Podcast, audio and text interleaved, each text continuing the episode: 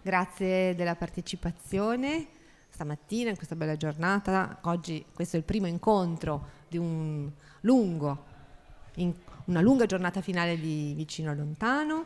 Eh, noi avremo qui quattro appuntamenti e cominciamo con uh, questo uh, incontro dal titolo Novax, il grande sogno negato. Qui con noi a parlare di questo tema che sicuramente ci ha eh, impegnato molto negli ultimi due anni e che comunque è molto interessante da approcciare in dialogo tra le parti, in dialogo tra quelle che sono eh, le posizioni, ma soprattutto in dialogo tra persone che vivono comunque una situazione di emergenza che era impensabile, impensata e si deve rapportare con questa emergenza personalmente, socialmente, quindi è un tema che credo dovremmo indagare a lungo e, e molto e insieme, soprattutto in maniera condivisa, cercando di tenere dentro tutte le istanze, le posizioni. A parlarne con noi Abbiamo Nicola Strizzolo che dialogherà eh, con Francesco Di Filippo, autore del testo appunto Novax il grande sogno negato. Nicola Strizzolo, docente di sociologia di, dei processi culturali all'Università di Udine e Francesco De Filippo, giornalista, direttore dell'ANSA e appunto autore di questo testo. Mi auguro sia un, un dialogo interessante, partecipato e condiviso anche con voi. Grazie.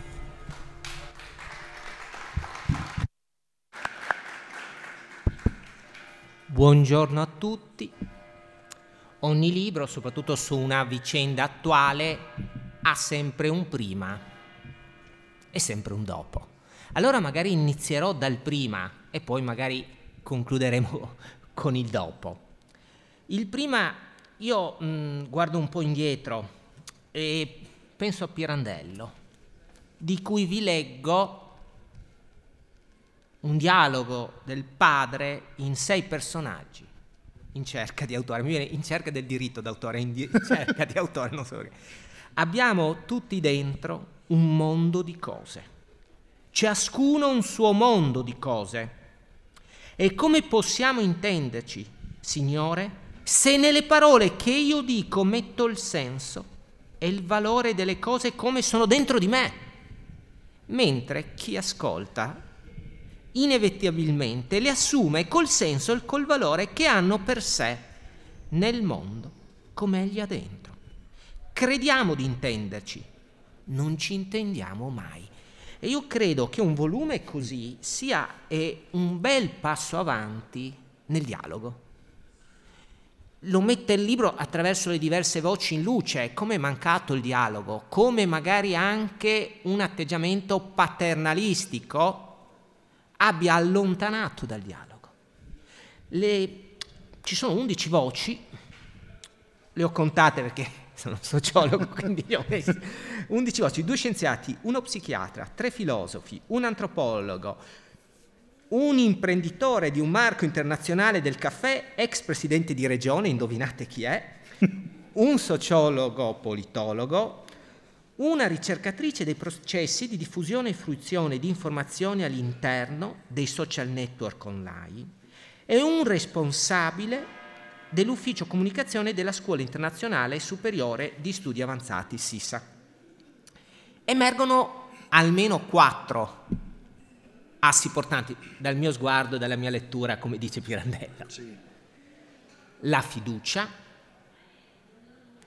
l'individualismo, i linguaggi, linguaggi giornalistici, linguaggi politici, linguaggi scientifici, linguaggi non scientifici, linguaggi di pancia, far parte di un senso di appartenenza molto colpito, più volte c'è questo interrogativo, perché le persone in, anche in punto di morte si staccavano il respiratore. E nel libro c'è sotto più volte c'è questa domanda, quindi c'è sotto più punti di vista anche questa risposta. E anche incertezza, certezza. Con una cosa molto interessante, che è quella la scienza post-normale, che non può dare una certezza assoluta. E c'è un problema, se io scienziato do incertezza, chiunque vada in rete alla, cerche, alla, cer- alla ricerca di certezze le trova. Sì. Poi bisogna vedere il livello.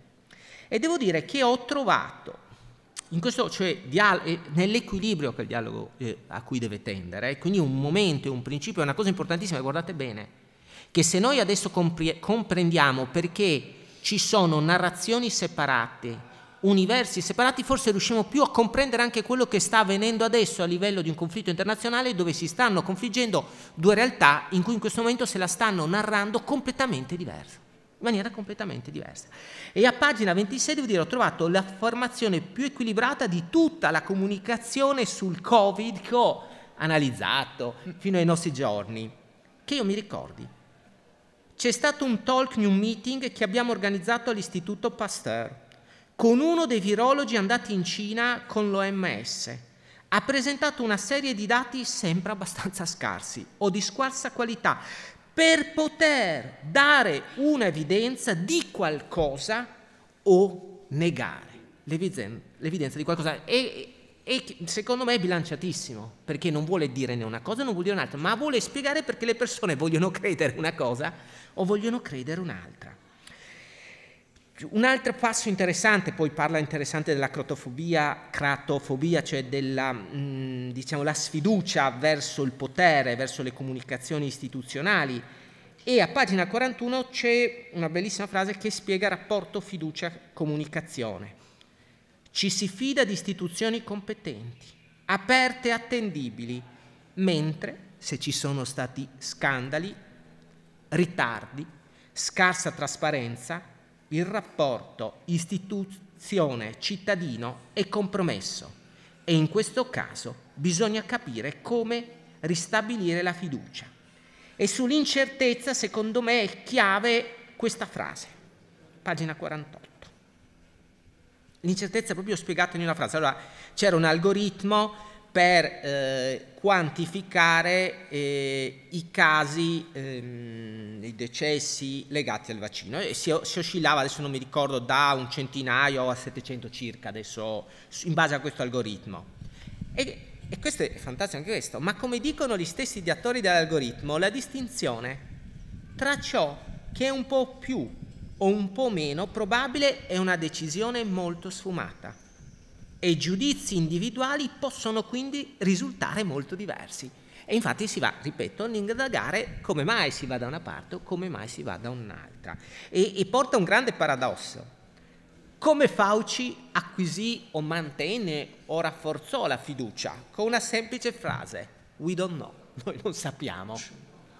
Questo è, è anche interessante, si tocca, è molto importante l'individualismo, ricordo che poi ci, cioè, chiude, interessante perché chiude questo libro Pieraldo Rovatti sull'individualismo e alle 11.30 se volete ci possiamo trovare per la lettera magistrale il trionfo dell'individualismo. Io vorrei allora chiederti innanzitutto, è, stato, è comunque un libro coraggioso eh, perché hai aperto un dialogo, eh, ti puoi esporre a critiche da una parte o dall'altra, sono quelle cose che quando io in cat- sono in cattedra ho il terrore, grazie, ho il terrore di toccare. Ho il terrore di essere ripreso. E adesso siamo ripresi perché siamo in video lezione streaming, quindi dobbiamo essere ripresi. Quindi siamo ingessati, diciamo le cose, magari interrompiamo e diciamo la nostra e riprendiamo la registrazione. A te adesso la parola. Grazie, grazie della, dell'introduzione, grazie, buongiorno a voi e grazie per essere intervenuti all'alba di domenica con una giornata così bella. Eh, sì, forse c'è un, un minimo di, di, di, atto coraggioso in questa cosa, ma lo reputo più che altro un dovere per chi fa informazione.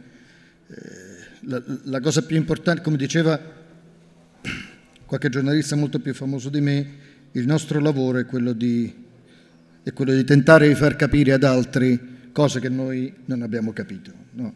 Ecco, una volta tanto volevo mettere in crisi questo, questo assunto e tentare invece veramente di, di comprendere questo fenomeno che secondo me insieme con la pandemia e poi con quello che sta accadendo in questi giorni è un, un fenomeno straordinario, lo guardo con distacco diciamo, no? al di là delle posizioni e quant'altro, ma eh, lo reputo veramente un, un fenomeno incredibile. Io, l'idea di questo libro mi è venuto perché ho seguito i quattro giorni di protesta al Varco 4 a Trieste in occasione della protesta dei, dei portuali, iniziata come protesta dei portuali. E nonostante io abbia seguito nella mia vita numerosissime manifestazioni, centina- come giornalista intendo dire, centinaia di manifestazioni anche molto, eh, molto difficili, molto importanti, in, mi ricordo quella dell'articolo 18 a Roma con, eh, con Cofferati, segretario della CGL, un milione e mezzo di persone, eravamo in otto noi dell'Ansa solo per seguire il corteo, oppure il, il Gay Pride internazionale sempre a Roma con 500.000 persone, insomma quelli di Forza Nuova, no? voglio dire quello che fa ogni giornalista, insomma, eh, ogni cronista. Però in qualche modo seguire anche queste manifestazioni significava ritrovare insieme persone che condividevano eh, un assunto, un, un, principio, una simpatia ed erano tutti quanti dalla stessa parte, diciamo. Tutti di destra, tutti di sinistra, tutti, tutti bianchi o tutti neri. E invece quello che ho visto al Vacco 4 e che mi ha lasciato veramente eh, sorpreso in quei giorni era di vedere insieme eh, i centri sociali e Casa Pound, gli ex girotondini e gli ayurvedici, eh, quelli che seguono i principi de, de, dello yoga o comunque non, non conosco bene insomma, de, eh, di discipline o dottrine di, a matrice indiana con eh, le mamme che una mattina hanno portato tutti i bambini lì davanti, hanno fatto fare i disegni e avevano riempito il gabbiotto di, che di solito viene utilizzato, di solito, che viene utilizzato per la sosta dei camion, insomma, quindi un, una funzione proprio pratica di questi disegni dei bambini. Io ho pensato, era una domenica mattina come questa, era l'ultimo giorno della protesta, poi il giorno dopo sarebbero stati eh, sgomberati, evacuati, e, e, e mi chiedo, ma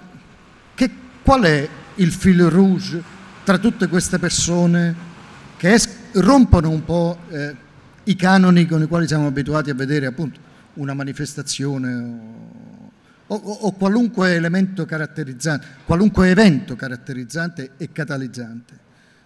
E quindi ho pensato che forse questa cosa andava spiegata, cioè era un fenomeno da un punto di vista eh, sociale e oserei dire anche psicologicamente e antropologicamente quanto mai interessante. No? Cioè perché tante persone così diverse tra di loro si uniscono per una battaglia terza, no? o che comunque non è loro, eh, il loro precipuo obiettivo, diciamo. E tutte quante insieme condividevano qualche cosa. No? Quella che Rovatti definisce in maniera così anche ironica una sorta di caravanserraglio, diciamo. No?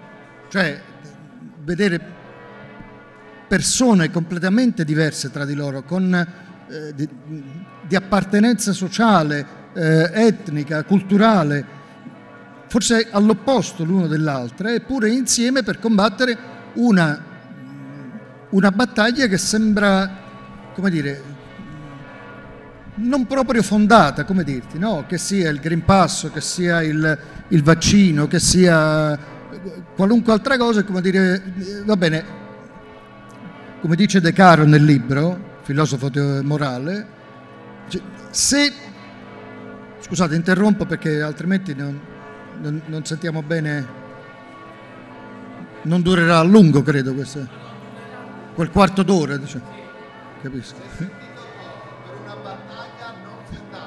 No, dico per una battaglia, non ho detto non fondata, spiegavo per una battaglia particolare, diciamo così.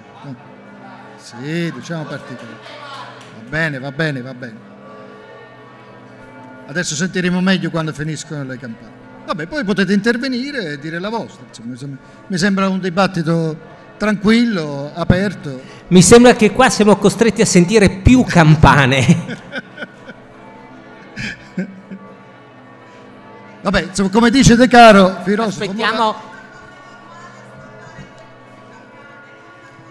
Va bene, ma dopo, guardi, noi facciamo in questo modo, noi parliamo un po'. E io direi anche per facilitare il dialogo, proprio nell'attimo in cui c'è rumore, ognuno ricostruisce in base alla sua anche interpretazione bias in questo momento, noi, io stesso o lui stesso, aspettiamo una... Quanto durano queste campane? Dipende da, anche questo dall'interpretazione, da quanto uno le, non quanto uno le sente le campane, quanto durano queste campane. 5 minuti. 5 minuti. La conosci una barzaletta? Così. Ho capito? Sai una barzelletta intanto? Posso spogliare? Scusateci, ma per le campane io preferirei... Allora, io posso un attimo dire alcune Sì, cose. sì.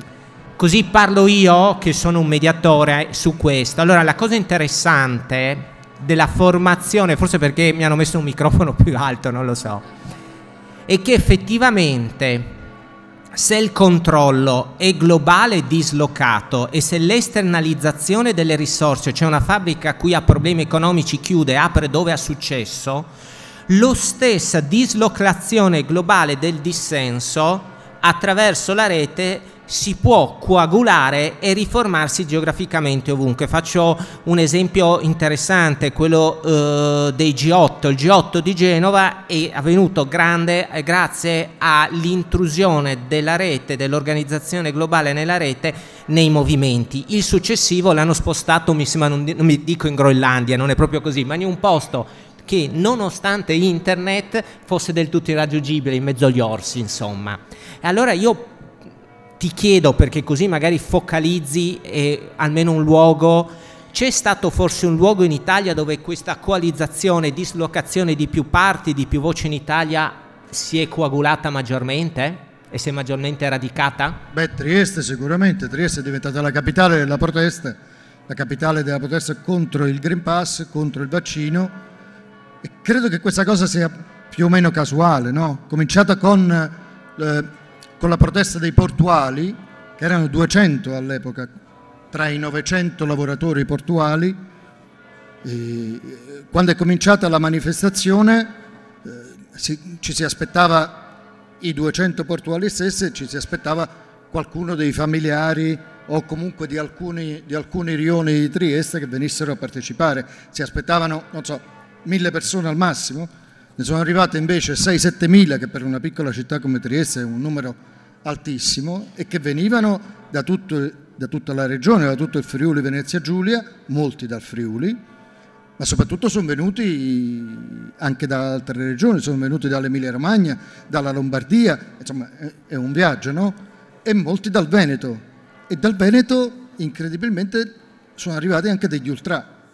Tant'è vero che il pomeriggio in cui la manifestazione si trasferisce dal varco in piazza, eh, in piazza Unità d'Italia, come forse ricorderete, ci sono stati, molti giornalisti erano lì e io anche ero tra loro, lì al varco 4 ci sono stati incidenti seri di guerriglia urbana, cioè bottiglie Molotov, cassonetti nelle strade e questo è un aspetto che è passato un po' eh, sottovoce, come dire, no? proprio perché tutti quanti noi eravamo concentrati su, su- su- su Piazza Unità, insomma il salotto buono della città in qualche modo era diventato un, insomma, una stanza dei bambini, diciamo così, nel senso di che, che, eh, c'era un po' un lasciarsi andare, diciamo, una sorta di mensa attrezzata, perché ovviamente sono rimasti lì i manifestanti giorno e notte e quindi bisognava in qualche modo dormire e approvvigionarsi di, di- di viveri lì. E quello che è accaduto poi invece al Varco 4 è, rimasto un po', eh, come dire, ehm, in maniera marginale. Eravamo tutti dall'altro lato della città, ma lì veramente ci sono stati scontri seri, insomma, no? Come forse a Trieste bisognerà eh, risalire a- alle insurrezioni contro, contro gli austriaci, insomma, inizio secolo per vedere qualche cosa del genere. Veramente eh, seri, ecco. E allora lì, appunto, come dicevo prima, mi sono chiesto Io direi le domande le facciamo alla fine. Voi chi? Sì.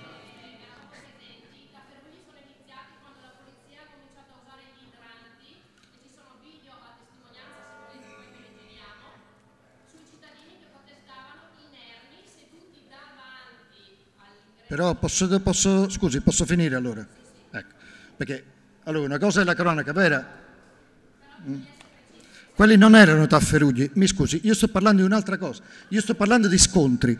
Lì non ci sono stati scontri, lì ci sono stati, scusi, e finisco però, lì ci sono state delle persone che erano sedute e che non volevano arretrare. La polizia è arrivata, ha chiesto loro di sgombrare, lo ha fatto una volta, due e tre volte. E non si sono... E non si sono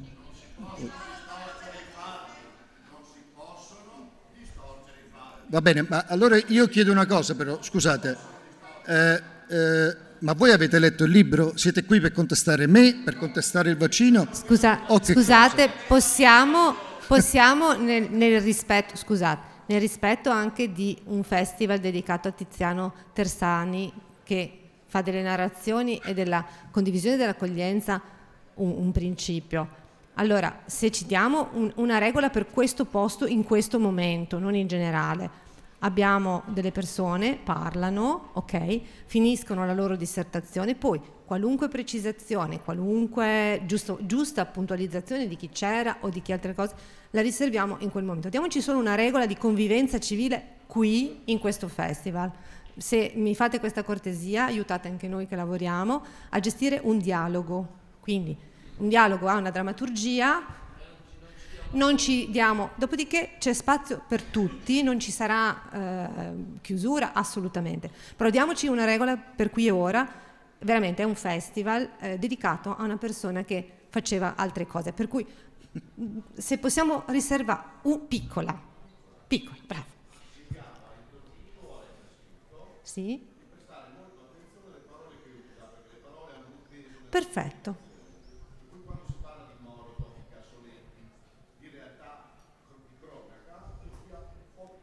Beh, allora, io li ho visti questa, i cassonetti, mi scusi. Questa, questa, eh, ecco, diamoci comunque per cortesia questa regola. Eh. Torniamo alla regola per, condi- per condivisione. Eh, facciamo una parte e poi discutiamo tutto il tempo che volete, però se no altrimenti passiamo il tempo a, de- a non dirci le cose e così non andiamo da nessuna parte.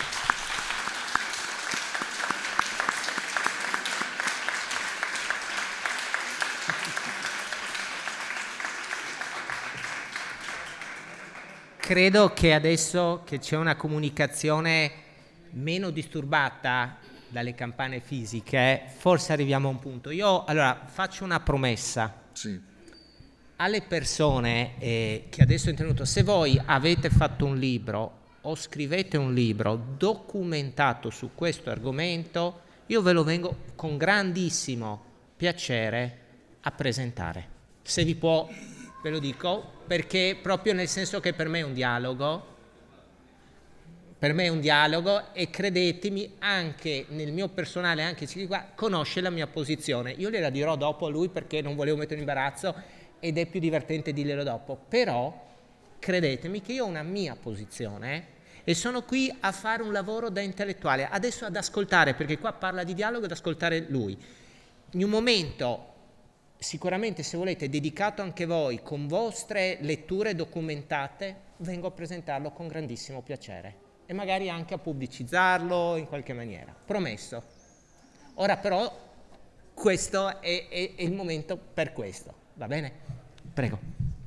Eh, non mi ricordo più, persi il. Stavi raccontando a Trieste quello che è diventata dal tuo punto di sì, vista, cioè... perché tu quelle cose che hai narrato le hai viste. Quindi secondo me c'è un punto di vista diverso. Tu hai visto sicuramente delle cose reali, altri hanno documentato altre cose che emotivamente gli, dan, gli fanno dare più importanza a una cosa. A me interessa sentire tutte le voci, quindi continua veramente sì. con l'onestà tua a dire quello che hai visto. Ma l'idea appunto era quella lì di capire in qualche modo questo fenomeno. Allora, questo fenomeno probabilmente ha delle ragioni molto più profonde, per cui, come dice De Caro, il, forse riesco a dirlo, il filosofo Maradi, non capisce perché non ci sia una battaglia, ad esempio, che ci troverebbe concordi tutti quanti, o quasi tutti, sul perché in Italia ci sono i salari più bassi oppure come dire, condividere una battaglia per so, una sanità migliore, per un welfare state che sia più potente, più diffuso e, e più profondo, nella, nella, che permea in maniera più profonda nella società. Invece si, com- si confluiscono tutte queste energie in una battaglia che è quella del vaccino che può sembrare ad alcuni, come dire, strana se non altro, no? Cioè una fiducia mancata nella scienza e allora tento di individuare quali sono le ragioni di, tutte queste, di questo comportamento. Perché una persona che si è vaccinata vent'anni fa, che forse si vaccina contro l'influenza, non si vaccina sì e senza dire se è un bene o un male, eh? cioè, questo no, è importante, non, è, non, non c'è un giudizio di valore, lui sta facendo dei ragionamenti su dei fatti esatto. e cerchi di Allora che si fa in questi casi? Si sentono varie persone, persone che ne sanno più di noi e come dicevi tu, tra psicologi, eh, antropologi e quant'altro e si tenta di capire questo fenomeno qual è, punto. Basta. L'idea è quello di comprendere e eventualmente di incontrarsi in un punto intermedio. Ieri sera c'era la, la, la, la celebrazione, la celebrazione, la cerimonia per il premio dato a McCann diceva esattamente questo, se si mettono d'accordo israeli e palestinesi forse riusciamo a metterci d'accordo anche noi tra Provax e Novax. Ecco, no, cioè, ma occorre conoscersi ovviamente e occorre avere una disponibilità al dialogo. Tutto qua. Benissimo, secondo te hai più volte parlato proprio di ciò che, intervistando esperti di comunicazione, sì. ciò che un po' è mancato nella comunicazione per acquisire fiducia, per mantenerla e non perderla. Vuoi dire qualcosa su questo e magari poter dare anche un po' delle mm, indicazioni anche su quello che hai visto, quello che è successo, quello sì. che narri? Ma sai, una pandemia, un'esperienza come quella che abbiamo visto, che abbiamo vissuto e che ancora continuiamo a vivere, è una cosa talmente devastante, eh, talmente straordinaria che ha, eh, come dire, eh, è come un, del napalm passato su, su, su, su un campo, no? cioè distrugge qualunque cosa o almeno radicalmente la cambia. Nessuno di noi aveva avuto esperienza di restare chiusi in casa per tutto il tempo. È la prima volta nella storia dell'uomo che accade una cosa del genere a livello planetario, perché si ha la preparazione e la formazione medico-sanitaria per decidere di gestire una cosa del genere e l'appoggio delle autorità politiche per farlo. No? Cioè è la prima volta che accade. Vedere que- quei filmati che abbiamo visto di, delle città del sud-est asiatico o dell'Oceania completamente deserte e gli animali, cioè la natura, che in qualche modo si riappropriano di tutto questo, è, è, un fatto straordinario, quasi distopico. No? Cioè, se, se, se, io avessi scritto un romanzo di questo tipo, avrei detto, vabbè, sei il solito esagerato che viene qui a contare frottole. No? E invece è realmente quello che è accaduto. Cioè, noi abbiamo vissuto e stiamo vivendo un'esperienza di cui non avevamo precedenti. l'ultima era, come sappiamo, la spagnola, eh, del 1918 e quant'altro, che ha fatto 3-4 passaggi, un numero incredibile di vittime.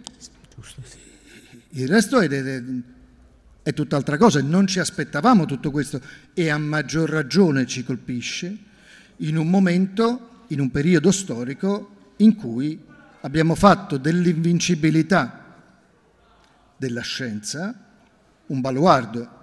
Abbiamo sbagliato tutti quanti, come dire, ma è, è, è normale che accada.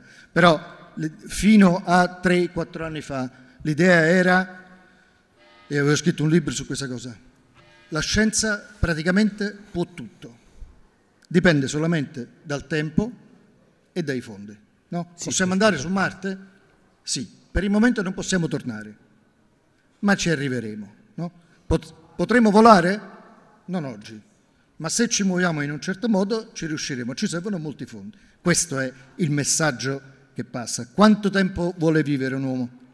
L'eternità per il momento non è ancora possibile, ma si sta lavorando sui 120-150 anni, cioè il traguardo dell'impossibilità rispetto alla fine dell'Ottocento è avanzato tantissimo. No? Nell'arco di 60 anni c'è stata un, un, una proiezione, un, un balzo in avanti mostruoso, il telefono, il cinema, l'aereo, i sottomarini. No? Tra la seconda metà del, del, del, del XIX secolo e la prima metà del XX, si è scoperto tutto ed ha cambiato la nostra società. No? Il telegrafo, come dire, c'è stato di tutto di più. E poi questa, questa, questa progressione è andata aumentando e è andata accelerando. Okay? E quindi la risultante di tutto questo è quest'idea di invincibilità. Un giorno arriva qualcuno e ti dice non puoi più uscire di casa perché altrimenti il genere umano potrebbe scomparire, è chiaro che da que- la ripercussione psicologica di questa cosa sulle persone è enorme. No? No, ma, io... ma, ma, su tutti quanti, non su, quelli, su, alcuni sì e altri no. Poi c'è chi in qualche modo è più attrezzato e chi no. Davanti, se, se ora accadesse una cosa straordinaria, molti di noi reagirebbero fuggendo, altri invece tentando di, di affrontare l'evento che accade e così via. Insomma. Ecco. No, ma io ho apprezzato anche nel libro che tu hai fatto delle domande e hai ascoltato.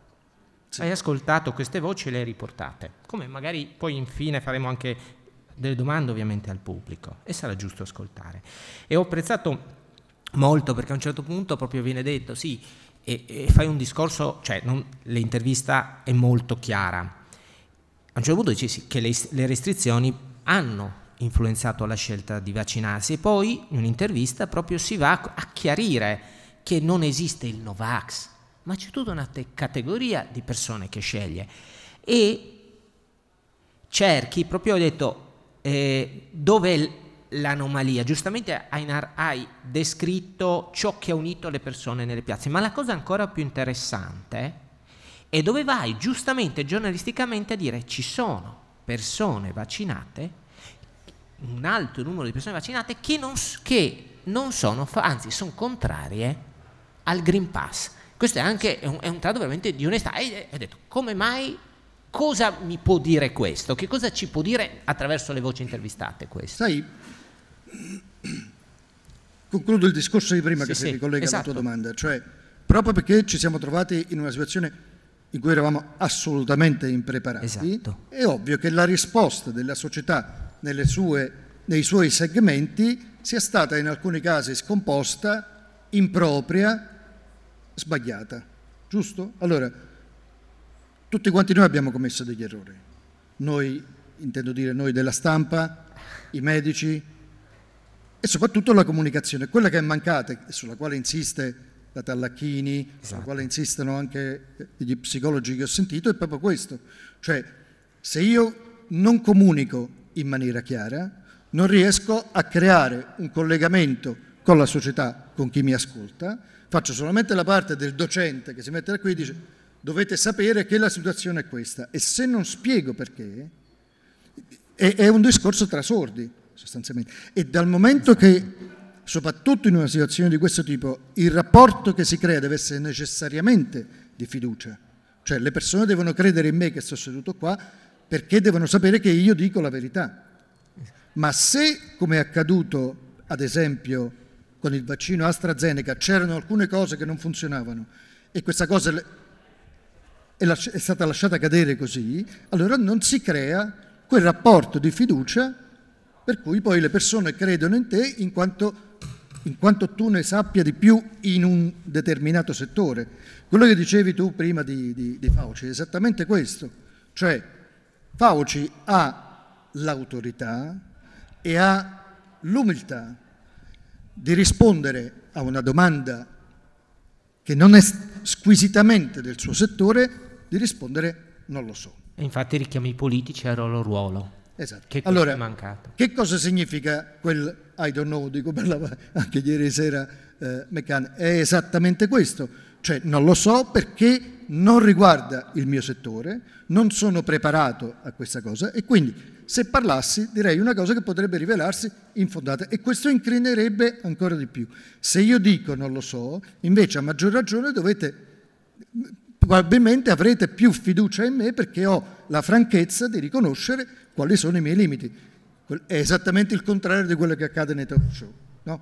Allora, che uno chieda eh, di semantica, oppure faccio una domanda sull'astronomia azteca, piuttosto che, che su, sui boeri o sullo swahili, tutti sanno rispondere, tutti hanno una risposta, no? a qualunque argomento. Questa cosa è vera fino a che punto? Fino a quando non c'è la prova del 9, fino a quando non ti faccio una domanda più approfondita. Tutti quanti sappiamo un po' di tutto, ma in realtà poi sappiamo es- quasi esclusivamente le cose che, che, approfondiamo e che studiamo oppure per le quali lavoriamo. Ecco. Allora, nella comunicazione che cosa è mancato? è mancata da parte nostra e da parte degli intrattenitori televisivi, è mancata una, dire, una sostanziale terzietà, direi, rispetto al consenso dell'audience. No? Allora, io invito l'ultimo virologo dell'ultima provincia dell'impero, perché è un volto che non si è visto prima e qualunque fesseria spari, questa cosa la valutiamo, la calibriamo, mettiamo su un, un dibattito, giusto? Bene, e questo risponde appunto non alla scienza, non a un messaggio, come dire, comunicativo serio, risponde esclusivamente all'aspetto commerciale della trasmissione e a esatto. fare quanti più telespettatori è possibile. E questo è un aspetto. Anche noi abbiamo sbagliato, noi della stampa, perché siamo corsi dietro a tante chimere. Hanno sbagliato anche e soprattutto i comunicatori della scienza perché proprio perché parlavamo, partivamo da un concetto di scienza molto più alto, ci siamo trovati di fronte a situazioni che, dire, nelle quali la scienza ha balbettato. Nessuno ha avuto il coraggio di dire che la scienza va avanti a tentoni. Questa è la verità. La scienza non ha un obiettivo preciso, la scienza studia. Uno scienziato dice, bene, mi interessa, mi incuriosisce questo aspetto della bottiglia e quindi lavoro su quello.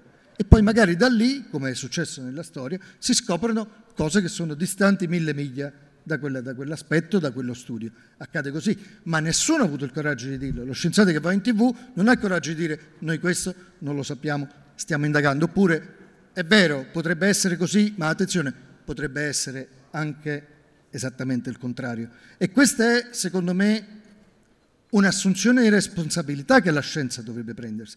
Così come noi abbiamo sbagliato a far apparire nell'opinione pubblica il fatto che il numero dei Novax e il numero dei Sivax fosse pari. Cioè il, il peso che abbiamo dato a una manifestazione di 6.000 persone o ancora di più a un corteo di 15.000 persone a Trieste di Novax o comunque di contestatari delle misure prese dalle autorità nei, contro la diffusione del virus sia stato come dire, talmente forte il bombardamento che noi, bombardamento, insomma, il, l'operazione che noi abbiamo fatto, colpiti anche noi a nostra volta, sorpresi da tutto questo, da far sembrare nell'opinione pubblica che invece quella maggioranza silenziosa composta dell'80-90% di persone che si era vaccinata e che è consenzientemente eh, eh, applicava le misure che venivano indicate fosse più o meno pari. No? Questo è quello che abbiamo percepito a un certo punto e questa è una responsabilità nostra, appunto. Guarda, intanto ti ringrazio perché hai anticipato una domanda e hai fatto giornalisticamente in senso esteso, eh, non mea culpa ma vostra colpa, e questa è una bellissima cosa. Io tuttora, guarda, c'è una bellissima metafora, tra l'altro, io l'ho, detta dei due fiumi, nei due fiumi, ma da una parte c'è la scienza e dall'altra c'è talk show, a un certo punto si incontrano e succede il marasma, perché lo scienziato non sa nuotare nel fiume del talk show e il fiume del talk show ha delle eh, logiche che non sono assolutamente ma questo guarda lo diceva già Habermas cioè ragazzi miei talk show non sono discorsi democratici c'è qualcuno che modera e conduce il gioco per dare visibilità sì, da questo punto di vista la responsabilità è di chi è a capo, di chi sovrintende a un certo tipo di comunicazione, no? Perché... E quindi anche ai giornalisti. L'ha, l'ha detto, eh, ha fatto Beh, proprio. Mi sono già assunto la responsabilità, mi devo tagliare no, ma... le vene. Ma, eh, come dire, chi conduce un talk show sa che cosa fa e lo sa anche molto bene. Il problema è chi, chi c'è dietro, chi c'è a monte di questa cosa, cioè il, o forse anche la consapevolezza da parte del telespettatore, perché il talk show appunto segue determinate leggi e chi guarda il talk show lo sa. Un'altra cosa è la trasmissione scientifica. Nessuno di noi credo che possa comparare il talk show della 7, della RAI, di 1, 2, 3, non importa cosa, con una trasmissione Piero Angela hanno una valenza diversa. Però... E anche tutti quei canali, molte università adesso hanno i loro proprio canali dove i loro scienziati espongono, quindi certo. è di certo. nicchia proprio. Certo, però è come se poi fosse talmente forte il linguaggio, l'urlo del de talk show che a un certo punto ci sembra che questa cosa abbia lo stesso peso specifico e invece non è così, ovviamente. No? Però per un lungo periodo di tempo la maggior parte della comunicazione scientifica, al di là della conferenza stampa quotidiana che faceva l'Istituto Superiore di Sanità eh, tra Brusaferro, Figliuolo e chi altri, eh, voglio dire, a lungo stato, sono stati i virologi a essere diciamo, i messaggeri della, della, della, scienza, ma i virologi si occupano solamente di un segmento molto ristretto di questa cosa, non sono nemmeno, eh, come dire, titolati a parlare a nome di una disciplina che è molto più ampia e soprattutto, come giustamente dicevi tu, non ne conoscono le regole. Cioè una persona che lavora in laboratorio e che ha opera con 10 persone che sono sempre le stesse, all'improvviso lo proietti, lo catapulti in uno studio televisivo con 12.000 giornalisti che sono lì a porti qualunque domanda. Dove deve essere un esperto di comunicazione che dà soluzioni sì. poli- di scienza politica. Sì, sì, soprattutto, e, e noi giornalisti vogliamo sapere la verità. No.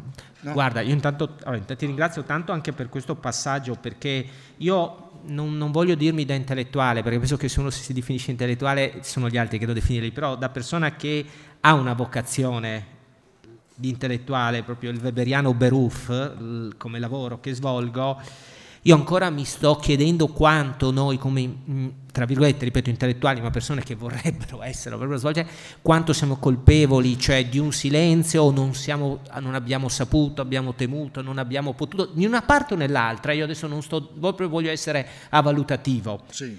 E, e, di questo mh, mm, ti eh, ringrazio tantissimo. Io ti dico, farei solo, ecco, quest, sempre, e mi piace tanto questa tua frase, e, di Talacchini in realtà, però riportata nel libro, per poi eh, passare a qualche domanda del pubblico, sì. domanda eh, su quanto detto.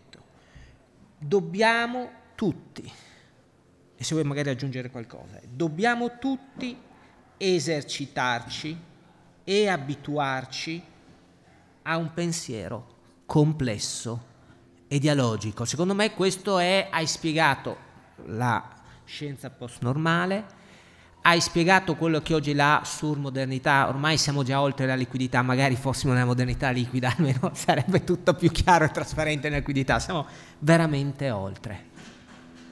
Sai, è chiaro che di fronte a, a un mondo che ci appare sempre più complesso, la prima risposta che ti viene è quella di semplificarlo, no? È quello che è successo da un punto di vista mediatico-politico nei confronti, al di là delle posizioni dell'immigrazione, ad esempio. No? Cioè l'immigrazione è uno dei fenomeni più complessi in assoluto, l'integrazione ancora di più. Allora la risposta de, de, del mondo politico, la risposta di alcune frange sociali, qual è? Quello non voglio vedere questo fenomeno, in qualche modo abdico a governarlo perché è troppo complesso, in qualche modo voglio banalizzare questa cosa, semplificarla e trovare una soluzione. Mi ricordo, forse ricorderete quando c'era ministro di, segretario di Stato americano era Condoleezza Rice e in occasione della, della prima guerra del Golfo, mi sembra, disse semplificando in una maniera che complimenti per la sintesi, ma era veramente straordinario. Noi siamo i buoni, loro sono i cattivi. Ma di fronte a, a, a un'affermazione di questo tipo, non, non puoi argomentare nulla, come dire, cioè è, è, e chiudi qualsiasi dialogo. Chiudi qualsiasi cosa, è talmente perentoria, è talmente definitiva che allora, se tu sei cattivo, paradossalmente questo rafforza, o ti senti o ti fanno sentire cattivo, questo rafforza un certo tipo di atteggiamento. Era Reagan che parlava delle forze del male. No? Cioè, eh, sì, esatto, voi siete le forze del male, basta, con, con voi non discutiamo, finisce lì e poi ce la vediamo sul campo di battaglia o su, su non, non, so, affrontando un, un eh, battaglie economiche. Ecco. Ecco, io proprio con questa voglia di, di, di eh, non chiudere il dialogo, di non dire noi siamo i buoni, voi siete cattivi o viceversa, io aprirei eh, a qualche domanda del pubblico. Ecco, anche qui ci diamo le regole. Io passo col microfono, lo do a tutti, domanda, risposta, eh, dialogo, sapete, no? Due regole di dialogo. Come preferisci? Poi le raccogliamo, rispondere di volta sì, in sentiamo, volta? Sì, cioè no, vuoi rac- sentirle tutte e poi fare un discorso complessivo? Sì, sentiamo, sentiamo, accorpiamo quelle, quelle, quelle, Simili, diciamo. Salve. Ehm, avevo- avrei tante cose da chiedere o precisazioni eh, da chiedere o anche cose che comunque n- non mi trovano d'accordo, ma cerco di fare una, una sintesi. Ce ne sono due in particolare su cui vorrei si portasse la discussione.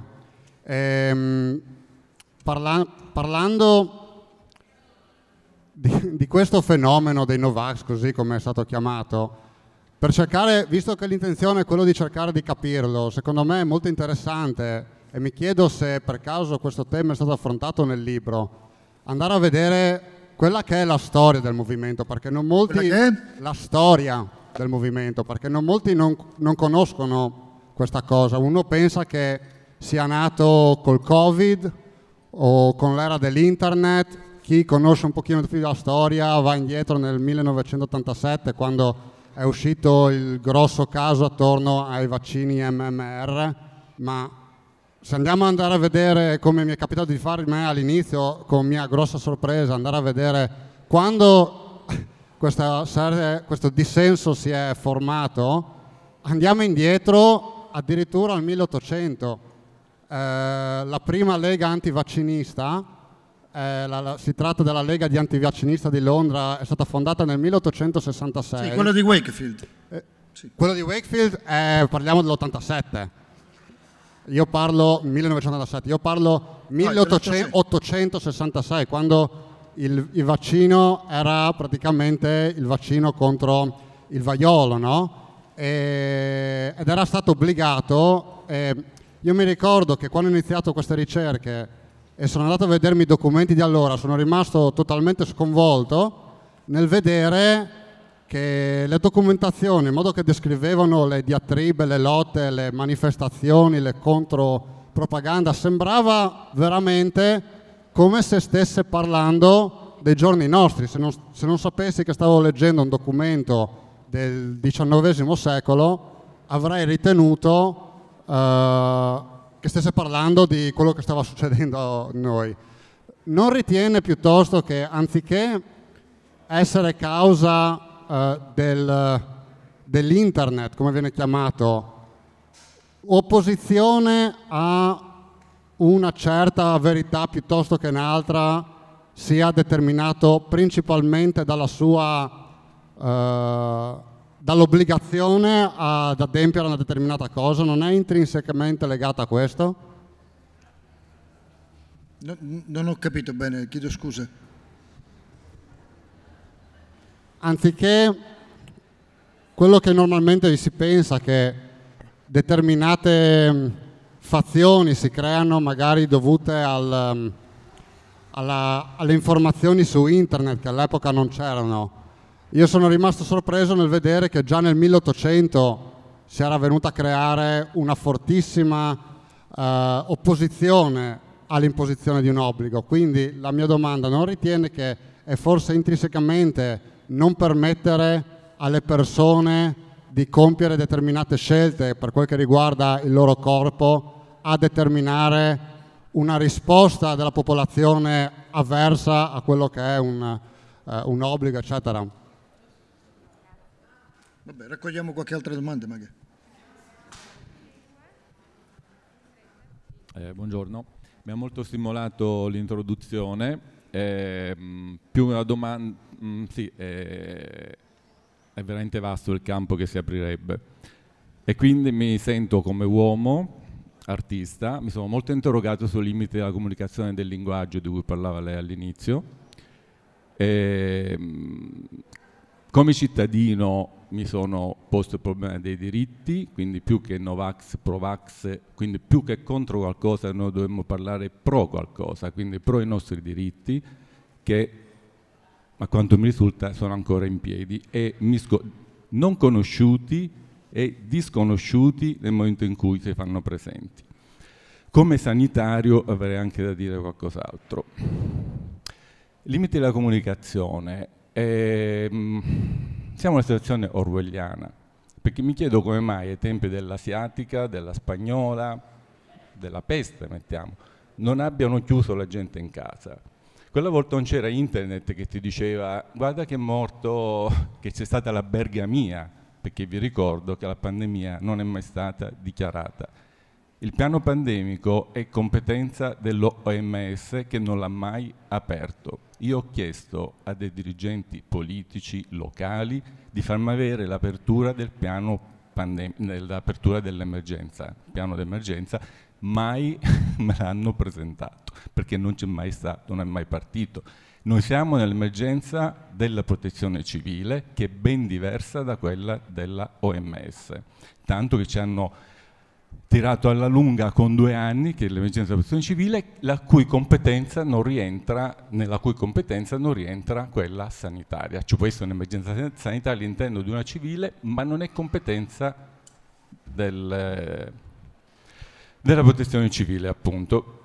Quindi c'è stata una bergamia che, grazie alla comunicazione, è diventata una pandemia, perché l'OMS all'inizio aveva detto ci possono essere focolai di pandemia, la televisione ci ha detto pandemia, pandemia, pandemia. In Orwell 1984 non c'era la guerra, però la gente viveva in guerra, accettava le restrizioni di una guerra e guerra era. Ogni tanto arrivavano le bombe dall'altro paese, non si sa, c'erano. Dove? In Orwell? In Orwell 1984. Sì, ma c'erano dei mega schermi dappertutto che ti incitavano a... Sì, che, che ti facevano vivere una condizione. di convenienza o meno, ma c'erano, scusa, l'ho letto tanto fa, ma c'erano due Sì. blocchi contrapposti, ogni tanto arrivavano le bombe dall'altro blocco. Sì, ma quanto faceva la, la parte mediatica? Le- quanto faceva la parte mediatica Ah, dell'informazione? totale, ma Totale, abbiamo adesso, detto tutto. adesso, se, se l'informazione faceva tutto, abbiamo detto tutto. Perché anche là c'era lavaggio del cervello, appena uno dissentiva veniva messo alla gogna. Non c'era un confronto, come oggi in realtà non c'è un vero confronto, non c'è una vera voglia di confrontarsi. Ok? Oggi c'è molta più cioccolata, per farti una battuta. Prego? Oggi c'è molto più cioccolata, non so se, se sai, è un riferimento al Mm, libro, ma... No, questo mi manca Ok, perché non l'ho letto, bene, ero curioso infatti oggi eh, di un confronto, infatti eh, perché appunto mi piace vedere le cose da vari punti di vista.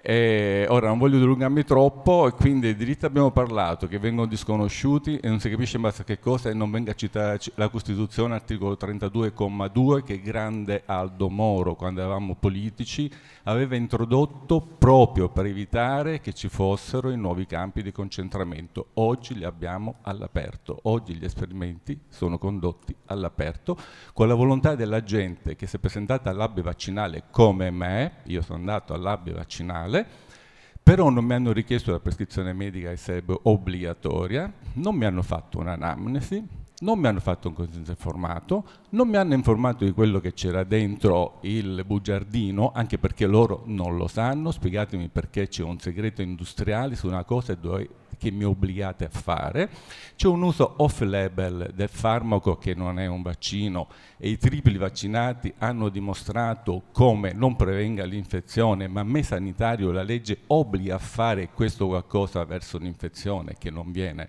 protetta. La collega mi affermava che funziona, non me l'ha voluto scrivere con si è presa la responsabilità, però in tutti i bugiardini c'è scritto che non previene l'infezione ma attenua i sintomi della malattia. Ma permettete che decido io come curarmi? C'è ancora un diritto di scelta de- della cura del- dell'individuo? Bene, cerco di essere breve. Eh, Fauci, we don't know. Ma sappiamo che Fauci? Sappiamo? È un boss che da 40 anni in America non riescono a toglierselo a toglierselo, ok? Libri di microbiologia di Fauci, li disconosce? Secondo anno di medicina, Fauci ha scritto libri di microbiologia e li ha citati anche la Ballanzoni nei libri di microbiologia, che lei, non so se conoscete la Ballanzoni, ma anch'io ho studiato microbiologia 40 anni fa, ok? Ho, ho rivisto tutta l'immunologia ascoltando a destra e a manca e io sono rimasto laddove mi hanno convinto. La stessa Ballanzoni, a dimostrazione, perché anche lei nel dubbio è andata a comprare testi recenti, ha visto che non erano cambiati eh, i fondamenti. Durante le epidemie non si vaccina, perché vengono fuori le varianti più pericolose, perché nell'immunità si vengono a produrre degli anticorpi non, eh, non bloccanti, cioè, che agevolano le varianti. La variante Delta, che all'inizio era indiana, ci chiediamo perché era indiana all'inizio e poi invece era inglese? Gli indiani sono incazzati. Siccome in, in India non sono riusciti a entrare Big Pharma, allora era, era indiana.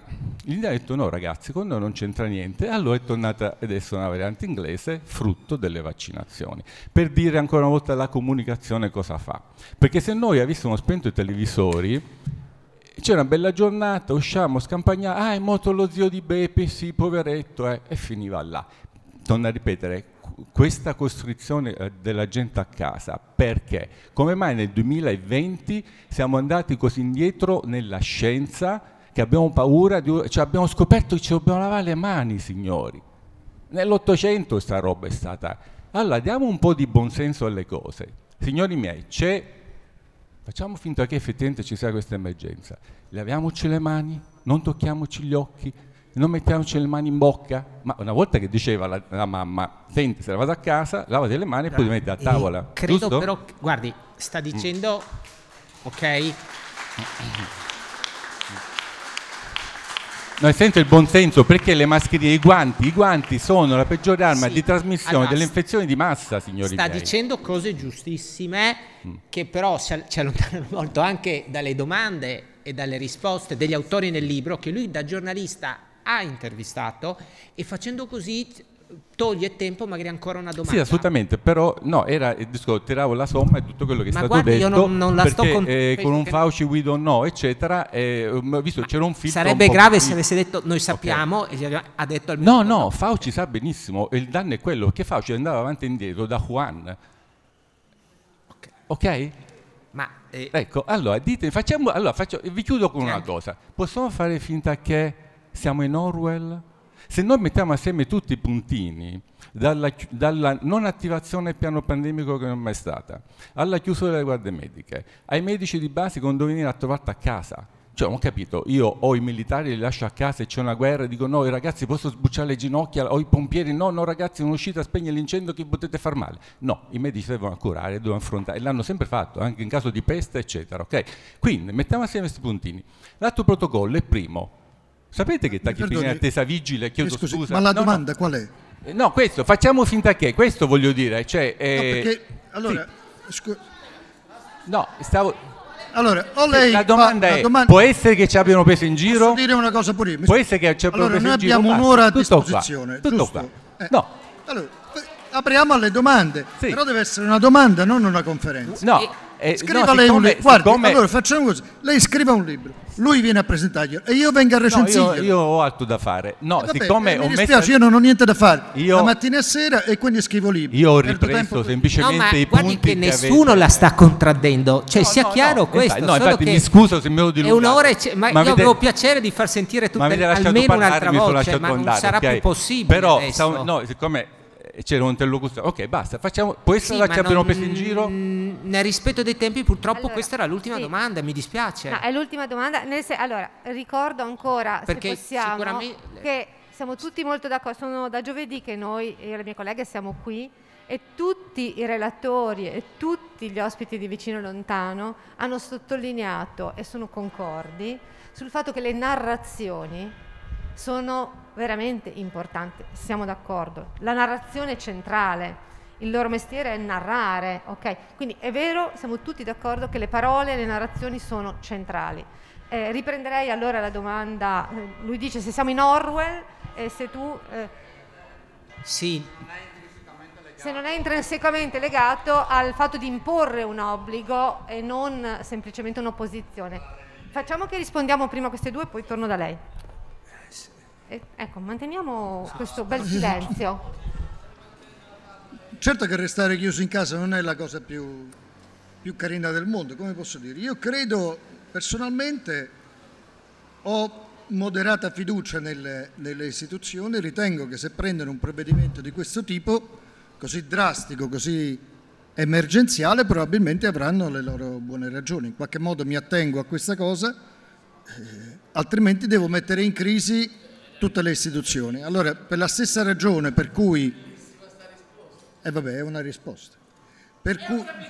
Va bene, va bene, non ti non arrabbiare. E io sto rispondendo.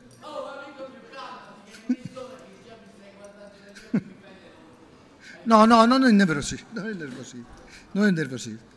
Il discorso è, secondo me, ci sono delle leggi che possono essere contestate e voi, alcuni, alcune persone lo fanno e lo fanno con cognizione di causa e fino a quando lo fanno in una maniera pacifica, diciamo, è assolutamente condivisibile. Ci sono persone che la pensano in maniera diversa, finisce qui. Perché nessuno critica il fatto che non si possa guidare un'auto senza la patente? No, non c'è nessuno che critica. Benissimo, questa è la storia. Detto questo, se, non va bene, ok, va bene così uguale. Okay.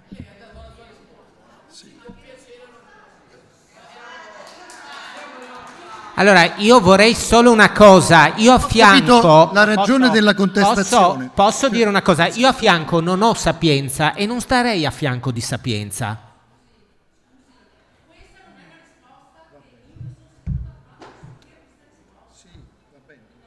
Io allora Ma pongo, perché sapeva scusi, la domanda, quindi avete scusi, preparato domande e risposte. Pongo io un'altra eh. domanda. È la ragione della contestazione o per la quale il signore qui mi sta filmando dall'inizio del- dell'incontro? Mi spiegate qual è?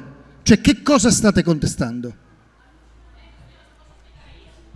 Allora, andiamo per ordine. Allora, intanto noi stiamo filmando, io sto filmando perché trasmetto in diretta a tutte le persone che possono essere interessate a un dibattito. Sì. Questa piazza qua è una piazza che è stata negata a coloro i quali manifestavano dissenso rispetto alle politiche Questa cosa attuali. è un altro Siamo discorso. venuti qua Va per capire che impostazione avesse il libro, nonostante Sì. il titolo si dimostrasse già di per sé fazioso. Eh, Fazioso perché? Scusi. Fazioso perché, nel- lo dico chiaramente, Sì. perché lei ha usato una etichetta dispregiativa e delegittimante che è stata utilizzata dal, dal regime, dalla narrazione unica per connotare coloro i quali contestavano l'obbligo eh, imposto alle persone a sottoporsi a queste terapie farmacologiche. Ma qual è questo regime? Quindi Scusami. il regime che impone delle terapie E farmacologiche dov'è questa etichetta nel libro? Lei ha usato Novax, il grande sogno negato. Novax è un'etichetta che non appartiene probabilmente a nessuno dei libro, presenti. Che smonta nel libro. Sì, libro esatto. non. Lei non ha letto il libro, giusto? Certo che Cioè, non lei ho letto, sta sono parlando. venuto qua per capire il libro e la Lei, sua- lei è venuto qui per filmarmi ed è da un'ora che mi sta tutti- filmando. Perché non potrei, bene. scusi? È un evento No. pubblico. Io- Le dà fastidio che la sto filmando? Mi dà fastidio se lei mi intima in questo modo. Certo che mi dà Inti- fastidio. intimo cosa? Mi dà molto fastidio. Ma è un, pro- è un- grosso suo problema perché lei scrive libri, viene in pubblico ha il problema di essere filmato. Qua siamo No, no, Eh, io non ce l'ho questo problema. No, no, non è un mio perché problema. lo faccio documento, speriamo di avere un dibattito sereno. Abbiamo sentito di que- cosa parla il libro, secondo noi non pone le argomentazioni in maniera corretta perché si va sostenendo che chi contesta le terapie farmacologiche non avrebbe un supporto scientifico, contrariamente quanto i governi avrebbero attuato gode del supporto medico-scientifico e così secondo noi non è. Chiudo. Eh, mi scusi. Allora, i libri, per- io vi consiglio, cioè, se posso dire, i libri è bello leggerli e poi posizionarsi, E perché intanto che altrimenti passa dal il titolo microfono certe faccio cose una, non, non si capiscono. faccio una specifica Ci sono dei titoli libro. terribili che poi non corrispondono Parla al di libro, istituzioni medico-scientifica, che è un'altra cosa. Ok? Le istituzioni sono, lui parla sempre, anche quando parla la domanda del center eh, disease, a me- parla di istituzioni, ok? Che è un'altra cosa. Questo sia chiaro. No, no. Allora io cercherò di essere veloce invece. Faccio una premessa di due parole. Correre dietro al concetto di scienza, che è quello che è stato dichiarato che fanno i giornalisti. E poi è stato citato, mi ricordo più quello che ha deciso, noi siamo i buoni, loro sono i cattivi. Che io chiedo Di Condoleezza ricorda- Rice, segretario di Stato nel 1995. credo. Io ricordo invece l'altro anno il Premier Draghi che ha detto chi non si vaccina contagia e uccide. Questa è la premessa. La seconda premessa invece è la domanda. Perché non è stato dato risalto dai giornalisti, nonostante siano stati invitati, nonostante il Comitato Tecnico Scientifico, che di scientifico secondo noi ha poco, ma chi sono io per giudicare, alla Commissione Medico-Scientifica Indipendente che il 3 e il 4 di gennaio si è trovata a Roma, ha fatto 15 ore di spiegazioni scientifiche per cui questa è una terapia farmacologica e i giornalisti non ci sono stati, ma hanno corso dietro al concetto di scienza. La mia domanda è perché nessuno è andato a vedere il 3 e 4 di gennaio questo convegno a Roma a 100 metri dal Parlamento? Grazie.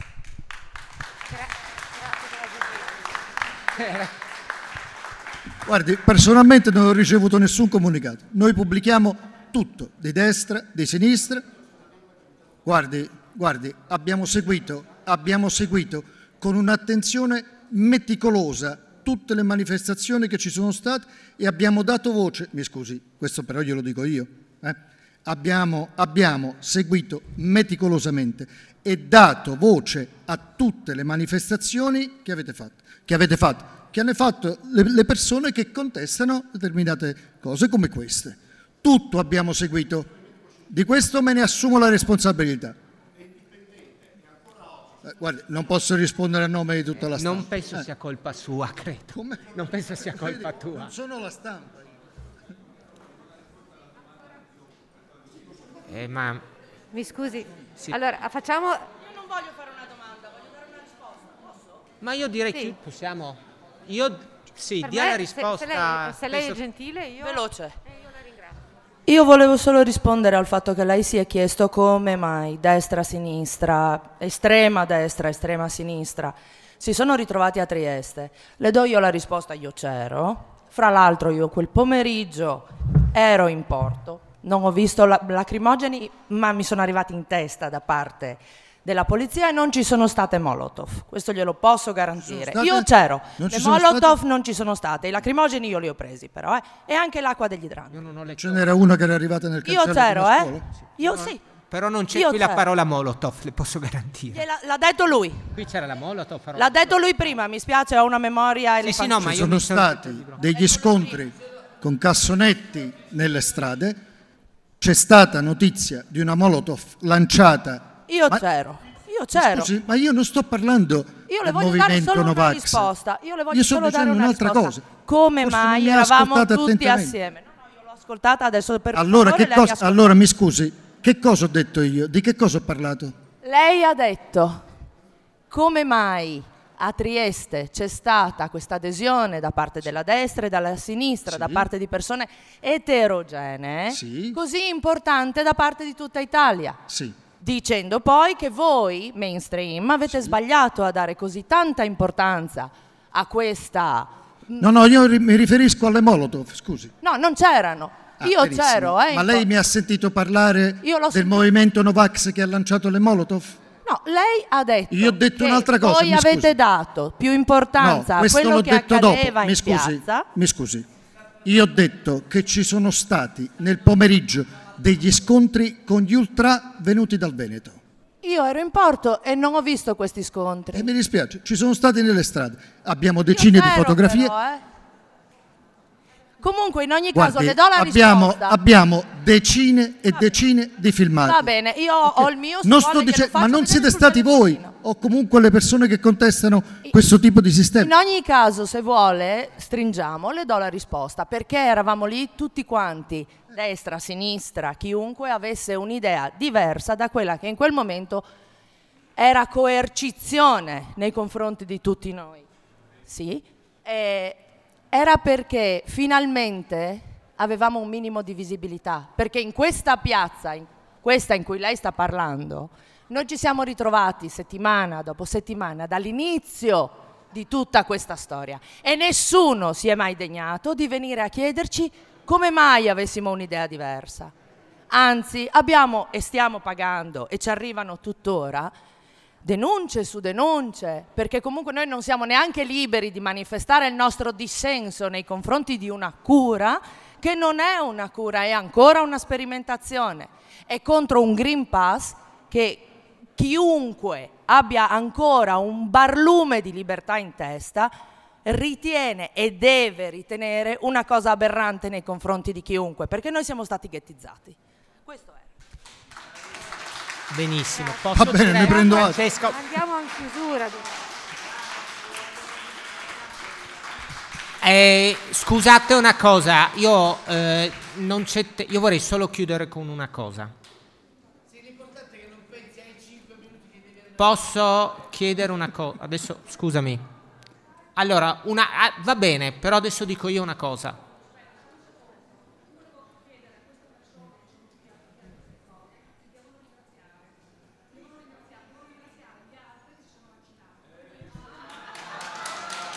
Va bene. Beh, lasciate parlare però, scusate. Ha ragione anche lei, cioè deve parlare anche lei. Parli. Ha finito, no, perché l'hanno coperta, se ha finito deve parlare anche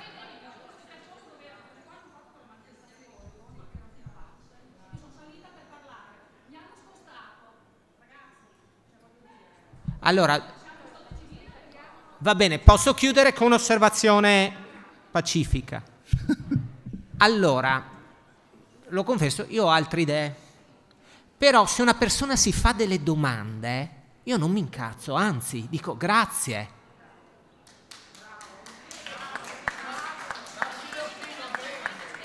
E adesso finisco. No, scusami, finisco. Poi lui ha fatto delle risposte e siamo qui a parlarne. Io non, non, voglio avere un tono aggressivo, io non so se lui ha avuto un tono aggressivo, ma non credo. Siamo qui anche per ascoltare. Avete dialogato e, e ci saranno, ripeto, ha, ha dato l'adesione anche lui, incastrato, recensione, presentazione, ci saranno anche altri momenti, il dialogo non finisce qui e nasce da qui. E allora non è un gran momento cioè non incazziamoci, perché veramente cioè, siamo arrivati in una società finisce, dove fascista è chi lo grida di meno e chi ti urla dietro fascista e urla più forte di te, allora tu sei fascista. Calmi ragazzi, dialoghiamo e questo può essere un dialogo. Io sono qui da un altro punto di vista e sto dialogando con lui, ho dialogato con tutti i punti di vista. Va bene? E l'apertura è il momento di un dialogo. Io, e adesso il dialogo continua perché ci sono tante altre sessioni, anche sull'individualismo. Ancora una domanda, io la veloce e la, eh, la prego, veramente in nome de, di Tiziano Terzani, che sia conciliante, per cortesia, perché se no qui veramente non è il luogo giusto.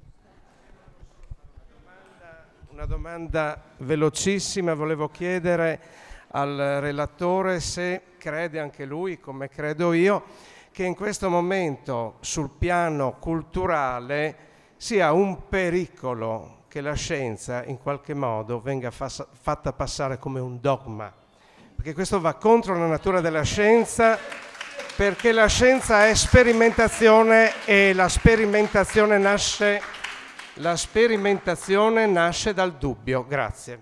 Ma infatti è quello che abbiamo detto. Cioè, ne stiamo parlando da, da un'ora nel momento in cui, nel momento in cui, ma l'abbiamo detto, non riesco a capire, nel momento in cui la scienza non spiega e soltanto, come dire, dà dei diktat, sbaglia. E sbaglia perché non riesce a comunicare quello che, quello, quello che fa e tantomeno quello che sbaglia. Ma questo l'abbiamo detto già tempo fa. Detto questo, dico anch'io una cosa, visto che poi l'ho scritto il libro, leggete e scoprirete che tutta la prima parte c'è, in tutta la prima parte c'è un ampio spazio dato a una persona, a una infermiera che ha combattuto per salvare delle vite e che ha deciso di non, di non vaccinarsi. Quindi